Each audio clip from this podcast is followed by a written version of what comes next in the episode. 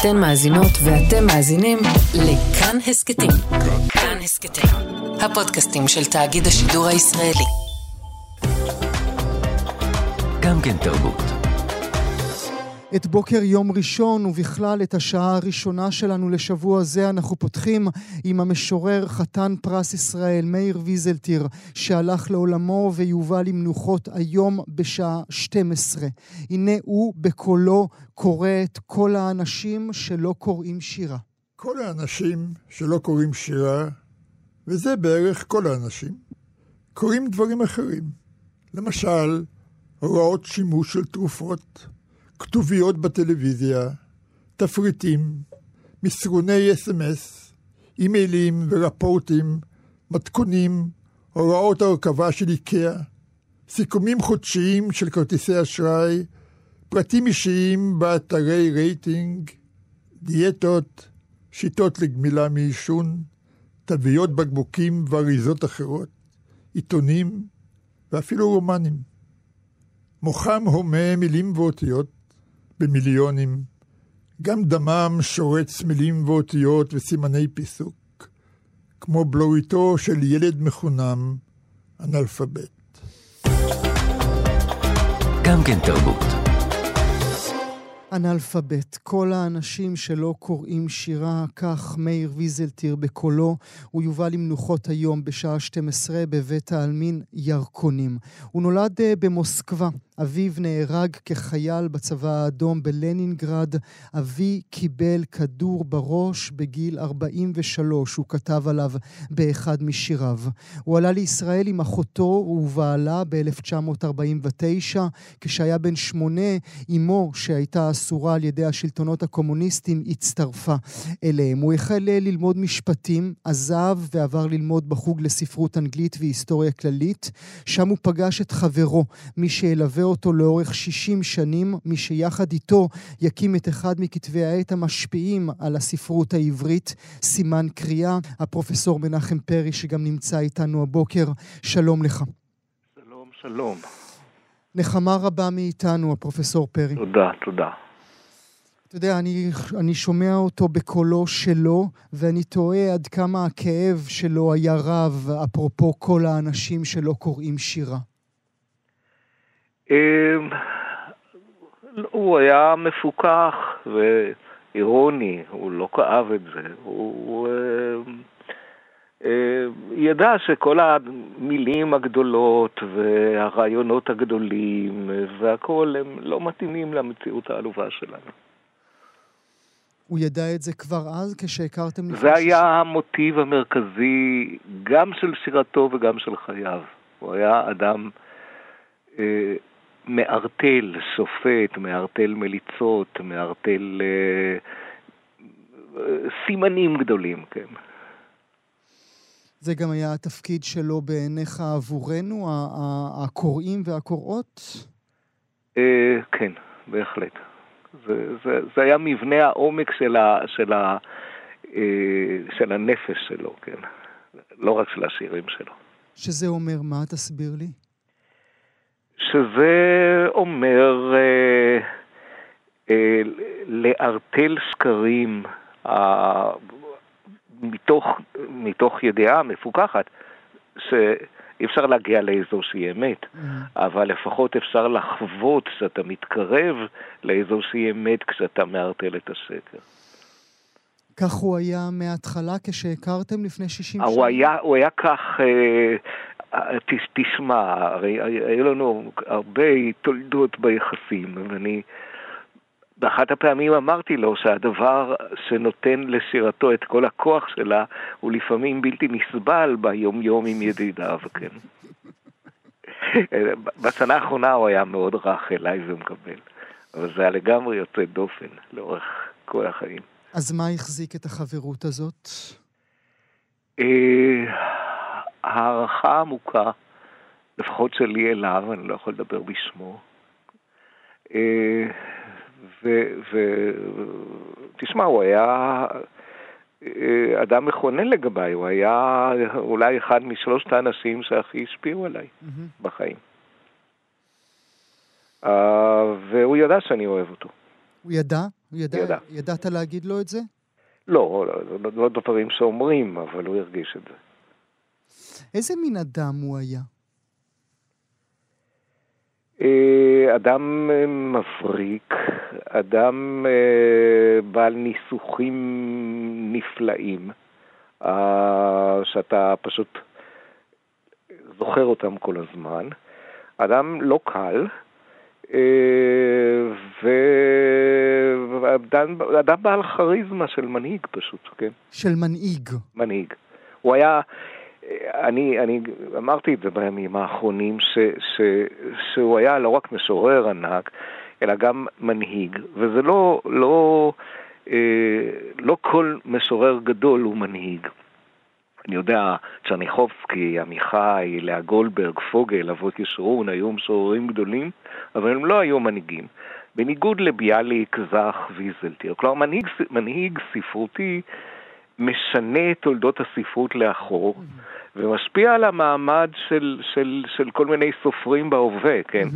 Uh, וזה, הוא היה כזה, פשוט.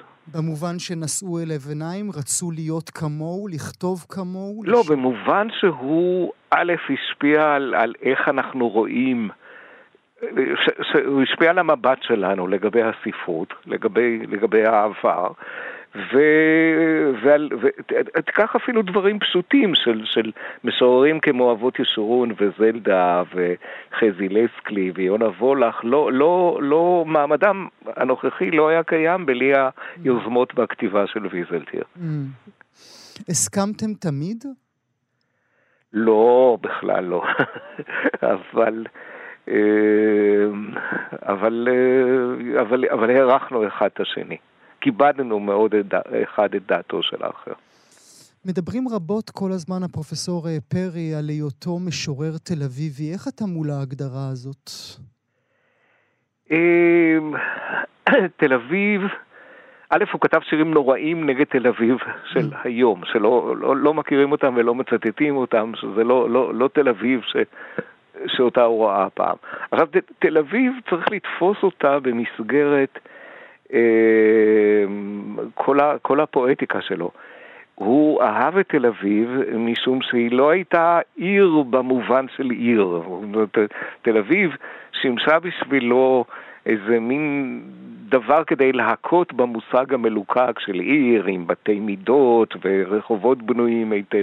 תל אביב, טיח מתקלף, אה, בודקס, אה, זהו, זה לא עיר ולכן היא סימפטית.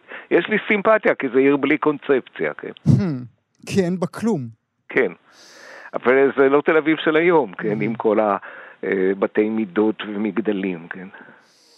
הוא עשה אה, רבות, צריך להזכיר למאזינות ומאזינים, לא רק כמובן מפעל השירה המאוד מרשים שלו, אלא גם אה, תרגום שייקספיר. נדמה לי שאני התאהבתי בשייקספיר רק בזכות התרגומים שלו. כן. אה, כמובן, כל ספרי המסות, ש, שהוא, כל המסות שהוא כתב. מה מכל הדברים האלה הוא הרגיש הכי מחובר אליו? מכל מה? מכל מ... מה שהוא עשה. אה, כמובן שכתיבת השירה. Mm-hmm. אה, ללא שום ספק. למרות שהוא אהב לתרגם, כשהצענו את סימן קריאה אז פרסמנו את אל המגדלור של וירג'יניה וולף, תרגום מיוחד וחדשני בהמשכים, כן? זאת אומרת, זה היה בכל החוברות הראשונות, כן? כל הרומן של וירג'יניה וולף בהמשכים. רק uh, לפני מספר חודשים חגגתם 50 uh, אה, שנים למפעל המשותף הזה שלכם. אלה היו רגעים של שמחה עבורו? מאוד. זה גם קירב אותנו מחדש אחרי איזה שנים שכל אחד חי את חייו לחוד. הוא מאוד שימח אותו לראות את כך, ספרו אה, מ-73, אה, במהדורה שמחקה בדיוק את המהדורה הראשונה, וזה ממש שימח אותו. הוא, השתתף בכל האירועים, גם לכבוד סימן קריאה, גם לכבוד 80 שלי, בשמחה ובאמפתיה. הוא יזם שנתראיין ביחד לטלוויזיה אצלכם, אה, בכאן. אה,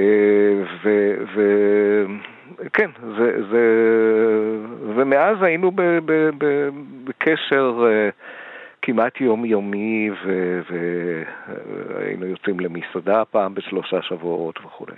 יומיומי עד כדי שידעת שהסוף מגיע, או שזה נפל עליך בהפתעה? לא, אני ידע, לא, לא האמנתי שזה יהיה סוף, אבל uh, ידעתי, ידעתי שהוא עבר הקרנות לסרטן קטן, בלי גרורות, בלי שום דבר, וזה נראה שזה מאחוריו, ושהוא הולך ומחלים, ואז הוא סיפר לי בשמחה רבה על המזל הטוב שנפל בחלקו אה, לקבל תרופה ניסיונית אה, שתדאג לזה שהסרטן לא יחזור. ואז אה, פתאום, פתאום אני מקבל, תרצה אולי לדבר על זה עוד מעט, פתאום אני מקבל, לא דיברתי איתו איזה יומיים שלושה, ואני פתאום פותח את המייל ורואה את הספר, ה... הספר שיהיה הספר האחרון שלו, שהוא שולח לי אותו. אה, ו, ו, ואז אני, כמובן, אדם מקבל ספר כזה, זה מאוד הבהיל אותי, כי הוא מפקיד אותו בידיי. אז אני לא יכול לצלצל אליו מיד, אני צריך לקרוא את הספר. אז זה לקח לי יומיים לקרוא את הספר, ואז צלצלתי הביתה, והוא כבר לא, הוא לא היה בבית, ו... ו, ו צלצלתי בטלפון הסלולרי ותפסתי אותו בבית חולים והתברר ש, ש, שמצבו ממש לא טוב, שהתרופה הזאת הורגת אותו, אבל, אבל לא חשבנו עד כדי כך, חשבנו שהוא יצא מזה, הוא שכב עם אינפוזיה וזהו. והוא אמר לי שהוא יצטרך לעבור שיקום, פיזיותרפיה, כי זה השפיע על השרירים שלו, אבל זה לא, לא, לא, מבחינתי הוא, הוא אחד מאחרוני חבריי, כן? זו טרגדיה נוראה בשבילי, אבל לא, לא חשבנו, לא חשבנו. הספקת להיפרד? לא, אני אה, אה, אמרתי לו ששאלתי אותו אם הוא רוצה שאני אבוא, והוא אמר לי כן, הוא אמר לי אבל תבוא בעוד יומיים. והתכוונתי לנסוע אליו ביום שישי, ואז ביום חמישי אה, אתי צלצלה והסבירה לי את מצבו, ושזה כבר הסוף. רעייתו לשעבר, אה, אתי כן. ויזלטיר, שמיד אה, תהיה איתה. אני לא יודע אם זה עם רעייתו לשעבר, פורמלית אני חושב שהם עדיין נשואים, אני לא יודע, תשאל אותה. אה, אז טוב שאתה מתקן אותי. מה בספר החדש שאתה מפתיע אותנו שיש אחד אצלך במייל? אמ, הרבה שירים על מוות, אבל לא רק. הרבה שירים מסוג השירים ש... ש... שהוא היה כותב, אבל יותר עם אווירה עזה של פרידה מהעולם, פרידה מכל החברים, פרידה מהכל. כמובן שזה ספר ב, ב, ב, במצב לא לגמרי גמור, הוא כתב שמצויים כאן לפחות 20 שירים שאני מתעתד להכניס בהם שינויים אחדים, אבל למקרה שיארע לי משהו בלתי צפוי, אז תוציא אותו כמו שהוא, אני מייפה את ידיך להוציא את הספר אה, לאור, ונסביר לי למי, למי להעביר הכנסות ו, ו, וזהו. אה, אבל הוא עדיין מקווה שהוא כן יוכל להבריא ולהשלים את עריכת הספר, ואז הוא כותב לי במשפט אופייני, בינתיים תוכל לעלעל בו להנאתך ולהכיר את ויזלטיר המאוחר. זו הצוואה שהוא הפקיד בידיך. זו הצוואה שהוא הפקיד בידיי. וזו צוואה, חתיכת צוואה, משום שבשירים רבים יש... Uh, כתובה שורה, ומצד שמאל כתובות שתי אלטרנטיבות, ואני צריך להחליט, כן. זה אומר שזה הפרויקט הבא שלך, להוציא את זה לאור. כן, כן, כן. בטח זה לא יהיה דבר שקל יהיה לעשות. מה תאמר אה, על אה, קברו, אם תרשה לי, בעוד שעתיים-שלוש? אה, מה, אתה מקלקל לי את הפואנטה, כן. אני אומר דבר שיפתיע. דבר שיפתיע. כן. כי בעצם עצם, עצם, עצם קבורתו בקבורה יהודית היא, היא דבר פרדוקסלי. אני, אני, אני הייתי שותף להתלבטות, ואתי דיברה איתי, ואני יעצתי וזהו, וכל מיני דברים. וזה כמובן מנוגד לכל מה שצווינו בשירים שלו. אז למה בכל זאת, איך אתה, איך אתה משלים את החידה הזאת? אה, נו, מה, אתה לפי, לפי השיר משאלה שהוא כתב אותו בגיל 20 וכמה, הייתי אמור לחטוף בשעות הקרובות את גביעתו עם שורה של ידידים ולקבור אותו באיזשהו מקום בכרמל במקום סודי ולעמוד מול חקירות של השלטונות כי זה עבירה פלילית ולשתוק בהתאם לפואטיקה שלו וכולי. הבעיה שכל הידידים שהיו אז אינם כבר ונשארתי לבד, זה מעבר לכוחי. איך תסחוב עכשיו ככה? אה, כן, ואיך אני, ואיך אני אחפור, ואיך אני... זהו, אין לי אוטו, כן. היית עושה את זה אילו היה בך את הכוח? אה, כשהייתי בן 30, כן. היית עושה את זה. כן. תן לי זיכרון אחד אה, שלך ממנו לסיום, זיכרון שתיקח איתך כל הזמן. יש הרבה זיכרונות, כולל המון אנקדוטות, ו... אה, יודע. אתה יודע, בעיקר זוכרים אנקדוטות שהם, שהם, שהם דברים נורא מצחיקים, כן? והשאלה אה, אם זה היום, כן? Mm. אז נניח את זה לפעם אחרת, בוודאי כן. לרגע של הוצאת אה, הספר. הפרופסור מנחם פרי... כן, אני מבטיח לך, הסיפור עליז על uh, ויזלטיר אוכל מנגו ביום שיצא הספר. אני רושם לי את זה בצד. לזכרו של אה, ויזלטיר, הפרופסור פרי לעונג, תודה שהיית איתי הבוקר. תודה לך. גם כן תרבות. כאמור, מאזינות ומאזינים, את השעה הראשונה של תוכניתנו אנחנו מקדישים לזכרו של המשורר, חתן פרס ישראל מאיר ויזלטיר, שהלך לעולמו ויובא היום בשעה 12 למנוחות בבית העלמין ירקונים. לויזלטיר אה, שתי בנות, נטליה מרעייתו הראשונה, ורדה רזיאל ז'קונט, ומרתה מרעייתו השנייה, עורכת הסרטים הקולנוע, הקולנוענית אתי ויזלטיר, שגם נמצאת איתנו עכשיו. אתי, תודה שאת נמצאת איתנו, נחמה לך ולביתך. בוקר טוב. כן. תודה רבה שאת נמצאת איתנו. איך, איך עבר עליך, עלייך סוף השבוע? אמ, טוב, אני מאוד מאוד עצובה, כי עם השנים חזרנו להתקרב, היינו חברים מאוד מאוד טובים, הייתי מדברת איתו כמעט כל יום, אה, אז זה עצב גדול. זה נפל עלייך בהפתעה, כמו שאמר לנו הפרופסור פרי? אמ, המוות כן, אבל אה, זה שהוא הידרדר וידענו שזה לא יהיה עוד הרבה זמן, ידענו. גם אה, אני רוצה לקרוא שיר שהוא כתב, קטן, קטן, קטן. באהבה. למרות שאני לא יודעת איך אני קוראת, אבל אה, שמתאר את מה הוא הרגיש. אפשר? באהבה. טוב יהיה אם אמות ואת תחי אחריי.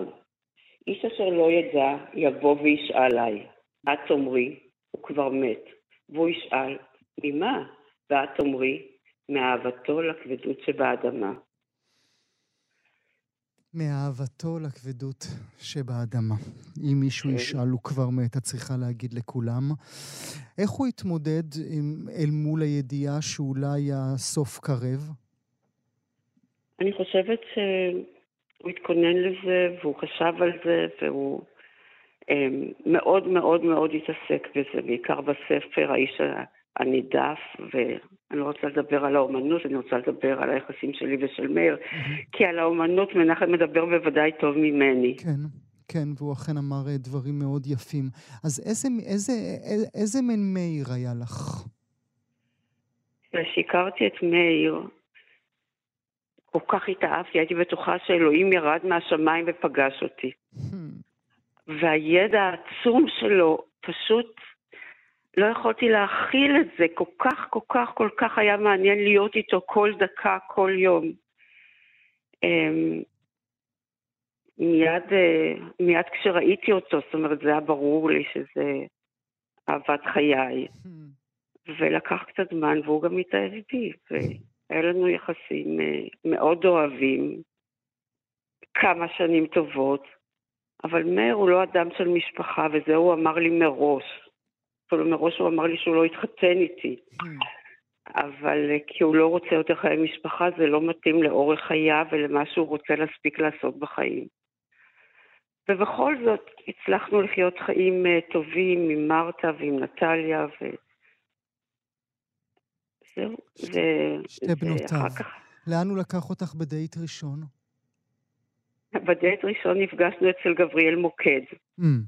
זה לא הוא, אלא יאיר הורוביץ שפגש את... אה, הלכתי עם חברתי ודיזינגוף ופגשנו את יאיר, ויאיר אמר, אתם רוצים לפגוש את האיש הכי יפה בעולם? לא אמר חכם, לא אמר כלום.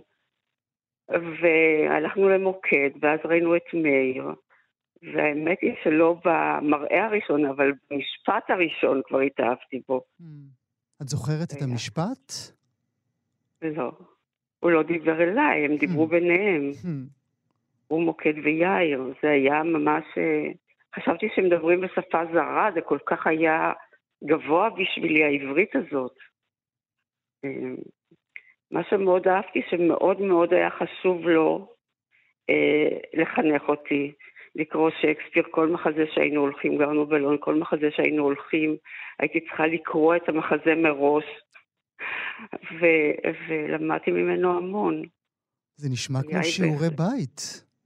אה, שיעורי בית, אבל כיפים. Mm. זאת אומרת, אתה הולך למחזה בגיל 20, הייתי 21, אתה הולך למחזה ואתה לא תבין אותו באנגלית, זה מאוד קשה, וככה זה מאוד עזר לי. כן, שיעורי בית. אבל האמת היא. ש- ש- שצדקו, הוא באמת גם היה חתיך על. הוא גם היה חתיך על, כן, בהחלט, הוא היה מאוד מאוד יפה, כמו פסל יווני, הוא היה לבן, לבן, הוא חזר מלונדון. ובעיניי זה היה המראה הכי יפה בעולם. אבל, אבל לא בזה התאהבתי, התאהבתי בשכל שלו ובשנינות שלו וביושר שלו. הוא היה בן אדם ישר, הייתי אומרת אפילו כדי אכזריות. הוא, הוא אמר תמיד מה הוא חושב, והוא חשב בבהירות והוא לא עשה הנחות לא לעצמו ולא לאחרים. ובעיקר לא לעצמו. וכאשר אה, הוא, ו- כשהוא נכנס אה, לעיתים לאורך שנים ארוכות, כדרכם של אנשים גדולים, בוודאי אנשי רוח, לכל מיני פינות עם אנשים אחרים, לכל מיני מריבות כן, כן. מצוטטות, איך את היית בסיטואציה אני הזאת? מאוד לא אהבתי את זה, כמובן. מאוד לא אהבתי את זה, כי אני תמיד רחומה ו...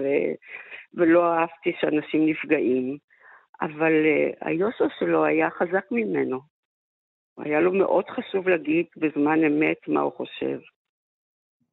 והיית אומרת לו לפעמים, מאיר, אולי לא כדאי, מאיר, תחכה רגע. בוודאי, בוודאי, בוודאי. אל תשלח, אל תיכנס לזה. זה לא עוזר. מאיר זה מאיר, אם הוא רוצה משהו. אה, זהו. כישורי חיים לא היו לו, ובזה אני הייתי הרבה יותר טובה. אז אה, כן, אז ככה החלקנו. חיים משותפים של 11 שנה. איזה מין אבא הוא היה? אני חושבת שהוא היה אבא מאוד אוהב, מאוד מאוד מאוד, המשפחה והילדות היו מאוד חשובות לו, אבל uh, הוא לא היה אבא מקדיש מאוד. הוא היה עסוק בכל מיני עניינים, אבל uh, מבחינת יחס אהבה, uh, מאוד מאוד uh, אהב את הילדות.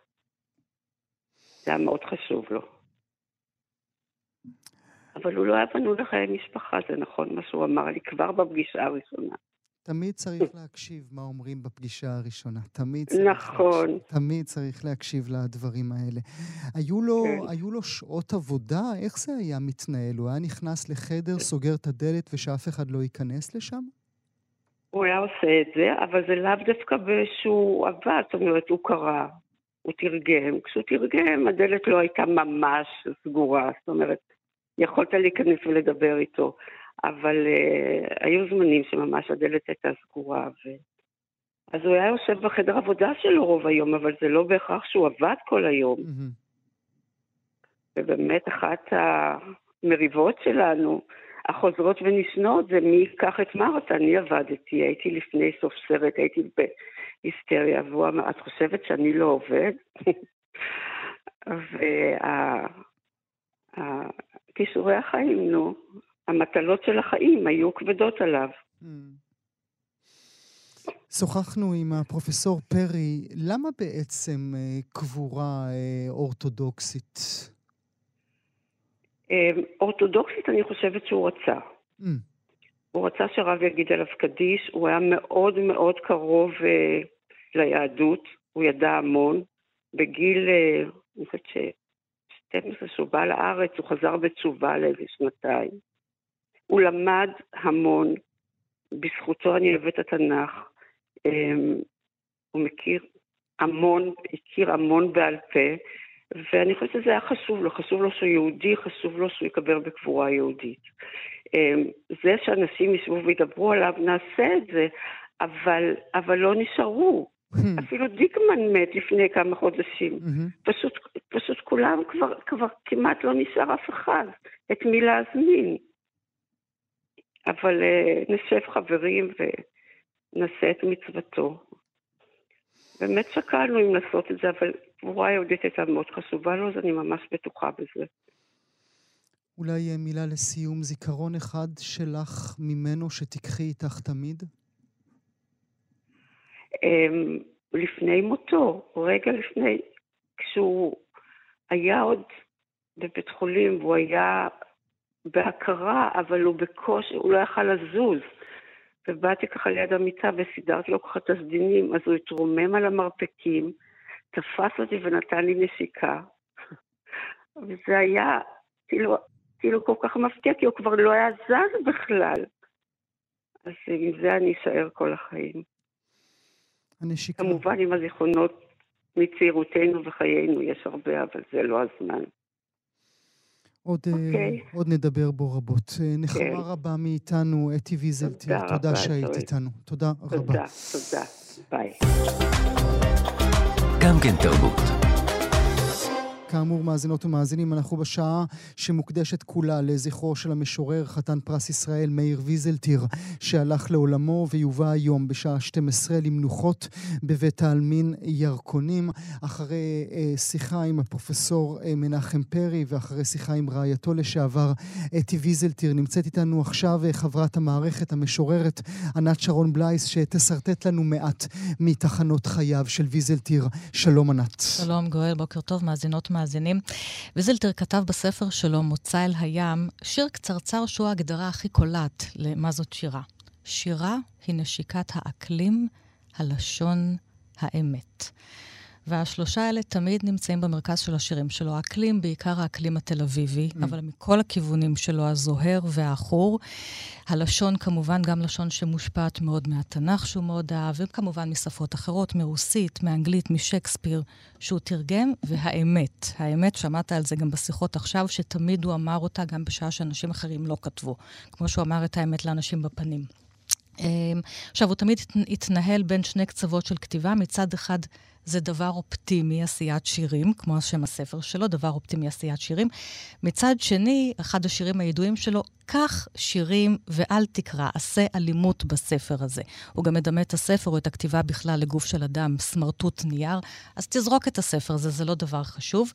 Uh, הוא התחיל לפרסם בשנות ה-60 המוקדמות, הספר הראשון רע ב-1963, והספר האחרון עד כה 2021, ומעניין שהוא גם בחר לסיים בספר שיש בו מבחר סונטות, כמה הוא היה קשור לשקספיר, ועוד אני אגיד על זה גם בהמשך. אני ממש התאהבתי בשקספיר בזכותו. בזכותו. כן, בתרגומים שלו, בעיקר אגב של הטרגדיות השקספיריות. אבל uh, בשנים הראשונות האלה, ויזלטיר גם הוא חלק ממשולש שבאמת אחד המשפיעים ביותר עד היום על השירה העברית. זה מאיר ויזלטיר, זה יונה וולך וזה יאיר הורוביץ. שלושתם אגב יתומים מאב. וזה דבר מאוד חשוב, אבל אם uh, יאיר רוביץ התעסק המון עם היתמות ש, של האב, ויונה וולך הלכה לכיוון המיסטי, אז ויזלטיר באמת הלך לשירה המאוד קונקרטית, רחובית כזאת, ומאוד מאוד פוליטית. והוא התעקש, הוא התעקש על היופי הלשוני, כאמור, כי הוא כל כך הייתה חשובה לו העברית, אבל בלי לעשות הנחות לכיעור, בלי mm. לעשות הנחות לניכור.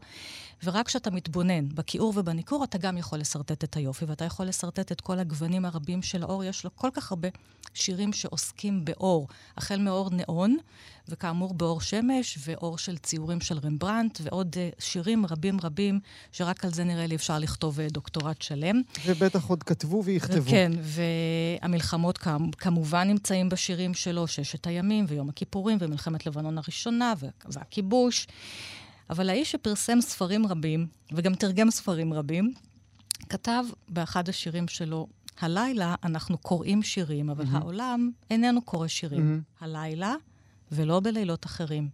איננו קורא שירים, אפילו לא את היפים ביותר. לעולם לא יועיל העולם לקרוא אפילו את היפה ביותר בשירים. אפילו נפציר בו, אפילו נפציר בו מאוד. הוא לא יסכים. תראה איך הוא הופך את העולם לאיזה בן שיח, וכמה מוזיקה. שזה האח של כל האנשים שלא קוראים שירה, שאיתו פתחנו את המשדר. בדיוק, זה השיר המוקדם, אה, המוקדם יותר. אה, ודיברתי איתו פעם על השירים האלה, שאתה שוב ושוב כותב על זה שאנשים לא קוראים שירה, ובוא תשמע אה, מה הוא אמר לי. יש כאילו מין פרדוקס, כי אנשים אומרים, אנחנו לא קוראים ספרים, יש לנו המון דברים אחרים למלא את הזמן, זמן הפנאי שלנו. טלוויזיה, יש uh, מחשב, אז לכאורה אנשים היו צריכים לקרוא יותר שירה. כי שירה זה לוקח דקה לקרוא שיר, או שתי דקות. לעומת זה אנשים כן קוראים רומנים של 700 עמודים, ספרי טיסה. כן? לזה יש להם זמן, לקרוא משהו שלוקח שתי דקות לקרוא, אין להם זמן. וההסבר שאני מוצא אה, נקרא לו בקיצור ברבריות. זה פשוט, האדם הזה כבר לא מסוגל לקרוא דבר שצריך להפעיל בשבילו את, ה, את האינטליגנציה, את המוח, את הזיכרון. לכן הוא יכול לקרוא ספר טיסה של 700 עמוד. כי שם לא צריך שום דבר, שם זה כמו לצפות בטלוויזיה. Mm. הוא לא טועה. לפעמים, לא. לפעמים יותר קל לקרוא 700 עמודים של ספר טיסה מאשר uh, שיר נכון, של מאיר ויזלטיר. נכון, כי של כן? מאיר ויזלטיר ואחרים, כי שיר יש בו איזה מין קפסולה כזאת מאוד חידתית, mm-hmm. שאתה יכול לדבר עליה שעות, mm-hmm. אבל אתה צריך לפענח mm-hmm. מה קורה שם. עכשיו, אמרתי, הוא תרגם המון המון שייקספיר, וירג'יניה וולף, mm-hmm. אל המגדלור. זה ו... מה שאמר לנו uh, כן. פרי בתחילת הדברים, כן. שהם פרסמו את אל המגדלור בתוך... בתוך סימן קריאה. הראשונים של סימן קריאה אל המגדלור, אחר כך הוא תרגם את הגלים, היום כבר יש uh, תרגומים חדשים של ליה נרגד, אבל ככה אפשר היה להכיר את וירג'יניה וולף, שהיא גם סופרת כל כך משפיעה uh, בעברית, ועוד ספר מאוד חשוב שאולי לא זוכרים, עולם חדש מופלא, של אדוס האק הקסלי. הוא תרגם את הוא זה. זה שתרגם. הוא זה שתרגם את זה.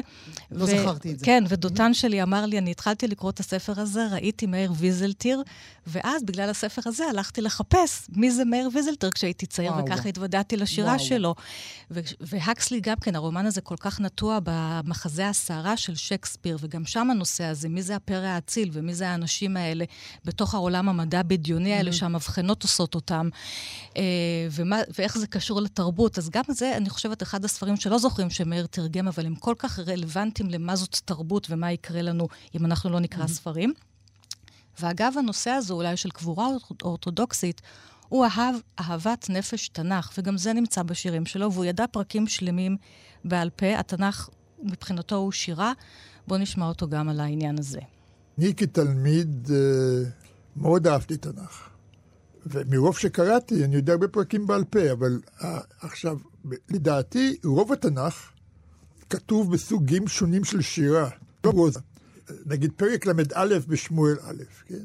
ופלישתים נלחמים בישראל, וינוסו אנשי ישראל מפני פלישתים, ויפלו חללים בהר הגלבוע, וידביקו פלישתים את שאול ואת בניו, ויכו פלישתים את יונתן, אבינדב ומלכישוע בני שאול, ותכבד המלחמה אל שאול מאוד, וימצאו המורים, אנשים בקשת, ויחל מאוד מן המורים. ויאמר שאול נושק אליו...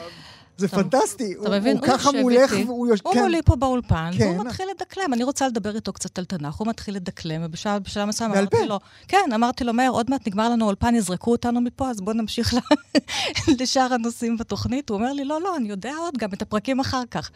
הוא פשוט, שוב, זה העניין הזה של האותיות האלה שנכנסות למחזור, למחזור הדם שלו, ואחר כך גם בצורה כזו או אחרת, אהבת התנ"ך הזאת רואה בשירת האקלים, הלשון האמת, רואה אה, אה, את הדרך שלה אצל מאיר ויזלטיר.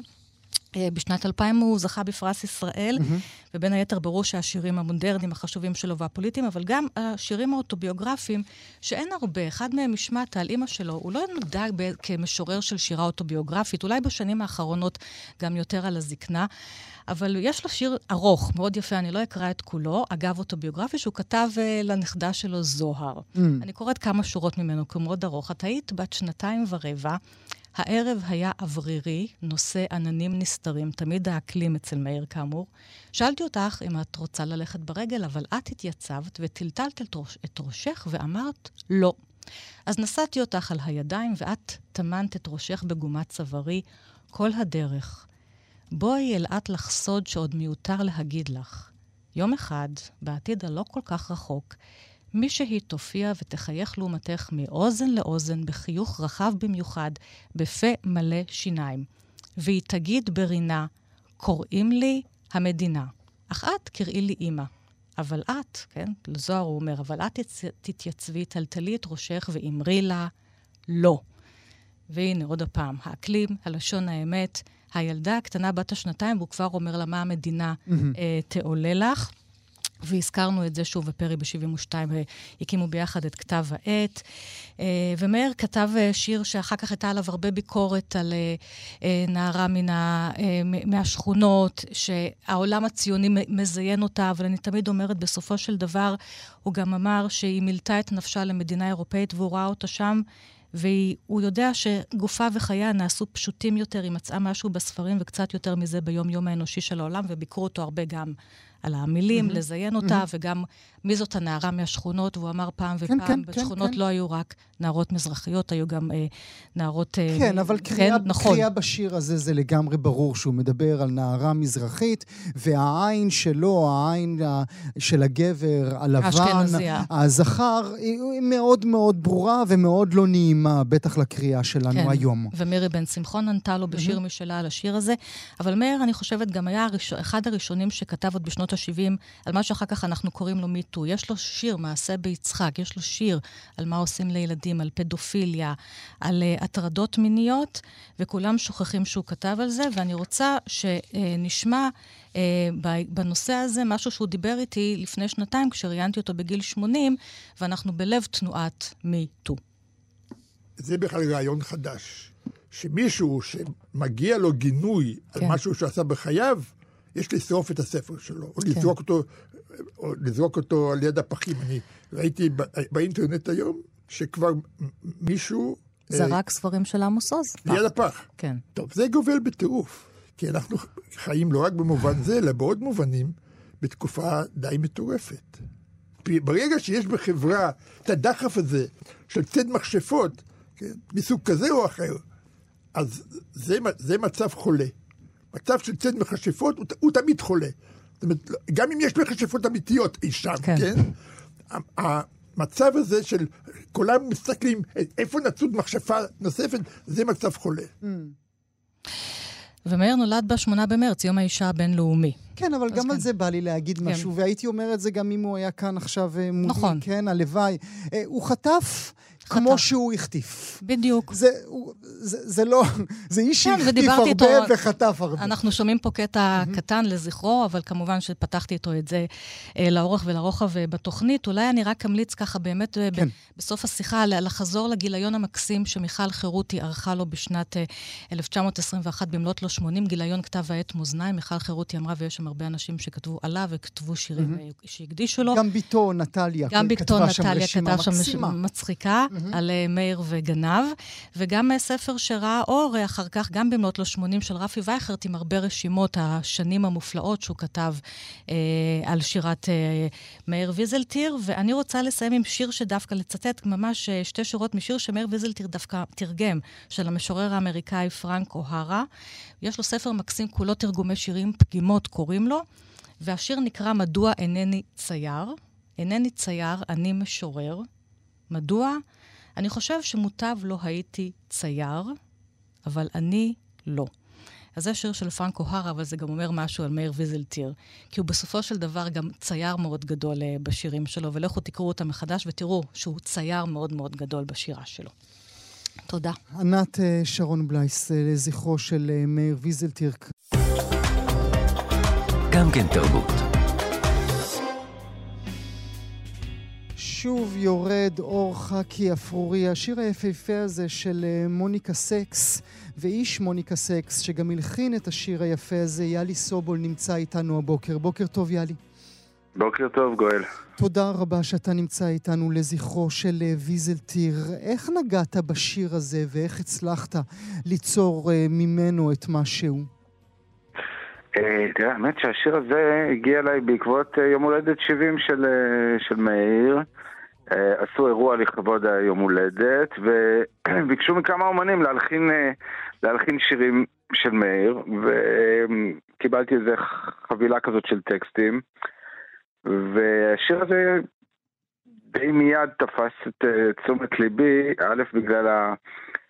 בגלל שראיתי שהוא בעל משקל וחריזה, שהרבה פעמים, אתה יודע, זה לא דבר מאוד נפוץ בשירה של ויזלטיר, אז mm-hmm. כאילו אמרתי כבר, אפשר להתמודד עם זה, מבחינה מוזיקלית. והדבר שבאמת, אה, כאילו הרעיון שבא לי, איך שקראתי את, ה... את השיר, השורה הראשונה הזאת של שוב יורד אור חכי אפרורי, אני ישר דמיינתי מין קו מלודי יורד כזה של טה דה דה דה דה דה של השוב יורד אור חאקי אפרורי אז uh, משם התחיל הלחן ואז ברגע שהיה את זה אז כבר היה אפשר uh, להכין את הכל. זו, זו שורה, באמת, זאת שורה אה, אה, פנטסטית, אבל מדהים שאתה שומע את השורה בצלילים, ואני למשל רואה אותה בצבעים, כן? אני רואה את החאקי, אתה שומע את התווים שיש שם הכל. היית צריך אה, להתייעץ איתו? היית צריך אה, אה, לפחד ממנו? יואב, לא יואב? אה, תראה, כן, כמו שאומרים, אשרי אדם מפחד תמיד מוויזלטיר. לא, אתה יודע, הוא לא טיפוס שככה יזרום או יפרגן, אתה יודע, הוא לא היה בן אדם כזה, הוא היה בן אדם מאוד מאוד כנה, והיה אומר את דעתו ללא כחל וסרק, כמו שאומרים, וזה אפילו היה זה היה משעשע כי כאילו באירוע הזה שלכבודו הלחנתי את השיר, הוא גם אה, ישב על הבמה ודיבר וסיפר כמה הוא שונא שמלחינים את שיריו. אה, הוא לא אהב את זה, אוקיי. בגדול הוא לא אהב את זה, ואני חייב להגיד שדי בצדק, זאת אומרת, הוא אהב את השיר הספציפי הזה, הוא אהב את ההלחנה הזאתי, הוא הזמין אותי אחרי זה עוד הרבה פעמים בכל מיני אירועים ש... של הקראות שירים שלו וכן הלאה, ל... ל... לנגן את השיר הזה, אבל בגדול הוא לא מאוד אהב את הרעיון הזה שמלחינים את שיריו, כי, כי הוא אמר שלשירים שלו כבר יש מוזיקה. Mm. והמוזיקה הזאת נוצרת באמצעות הצורה שבה הוא שובר את השורות בשיר, ו, וזו המוזיקה של השיר, והוא לא צריך עוד מוזיקה. ו, אה, אני חייב להגיד שזה נכון גם באמת... זו שב... תשובה פנטסטית, חייבים להודות, כן. נכון, וגם היא גם נכונה, כי באמת בשיר, בשירים של ויזלטיר, ברוב הפעמים לחן לא יוסיף, אה, לא יוסיף לעוצמה של השיר. השיר אה, כתוב כל כך אה, טוב ומדויק ועם מוזיקה פנימית, שפשוט הוא מיועד לקריאה כשיר. אבל אה, במקרים נדירים, אתה יודע, כמו נגיד, יש לי סימפתיה שגרוניך אה, הלחין בצורה גאונית, וויזלטיר מאוד אהב את ההלחנה הזאת, או שובילה פרדס, שיהודית רביץ הלחינה, אז כן, אה, בוא נגיד המוזיקה אה, מצאה איזה דרך להאיר באור נוסף את השיר. ויש גם סיפור מעניין, אפרופו השיר ששמענו עכשיו, שיר החאקי, אני קורא לו, שוב יורד אור חאקי אפרורי, כי אתה טעית כאשר קראת את השיר והיית צריך להחליף את הסינגל עם כולם? זה נכון, זה סיפור אמיתי. תראה, כיוון שהכנתי את זה לאירוע הזה של יום הולדת 70, ואז השיר ככה, אתה יודע, עשיתי אותו חד פעמי באירוע הזה. עברו שנתיים, עשינו אלבום חדש של מוניקה סקס, אנחנו באחת החזרות, אני פתאום נזכר בשיר שהלחנתי לפני שנתיים לאירוע הזה, ואני מנגן אותו לחבר'ה. כולם אוהבים אותו, אומרים בוא נקליט, הקלטנו אותו, אומרים יצא יפה בוא נוציא אותו סינגל.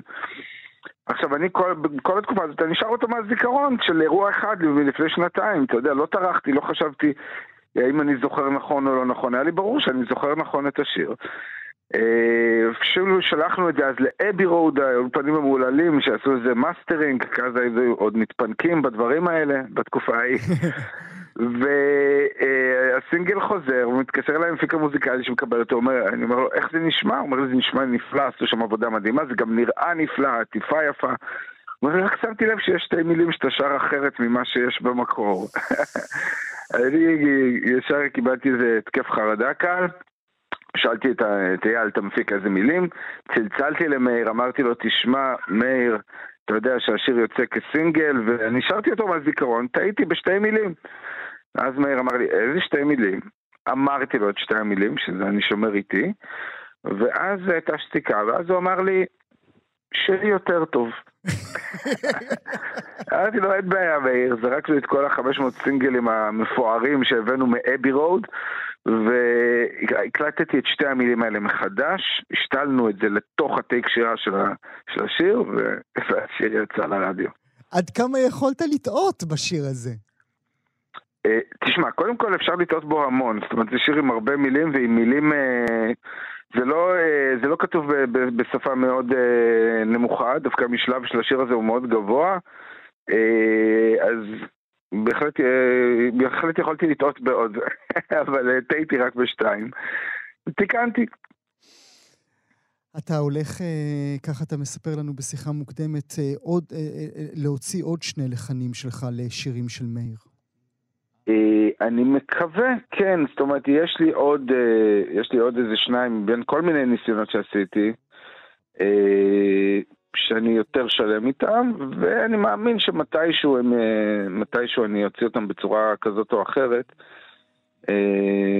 זאת אומרת, מצד אחד, אתה יודע, באמת צריך להיות מאוד זהיר עם להלחין את שיריו, מצד שני, אני גם מרגיש שזה מקרב הרבה מאוד אנשים. Mm-hmm. אה, חאקי באמת זה שיר שהגיע לקהל רחב, אה, וכאילו אני מרגיש שהרבה מאוד אנשים ככה, יכול להיות מין כזה דלת שפותחת להם את הדרך לוויזלטיר, ש...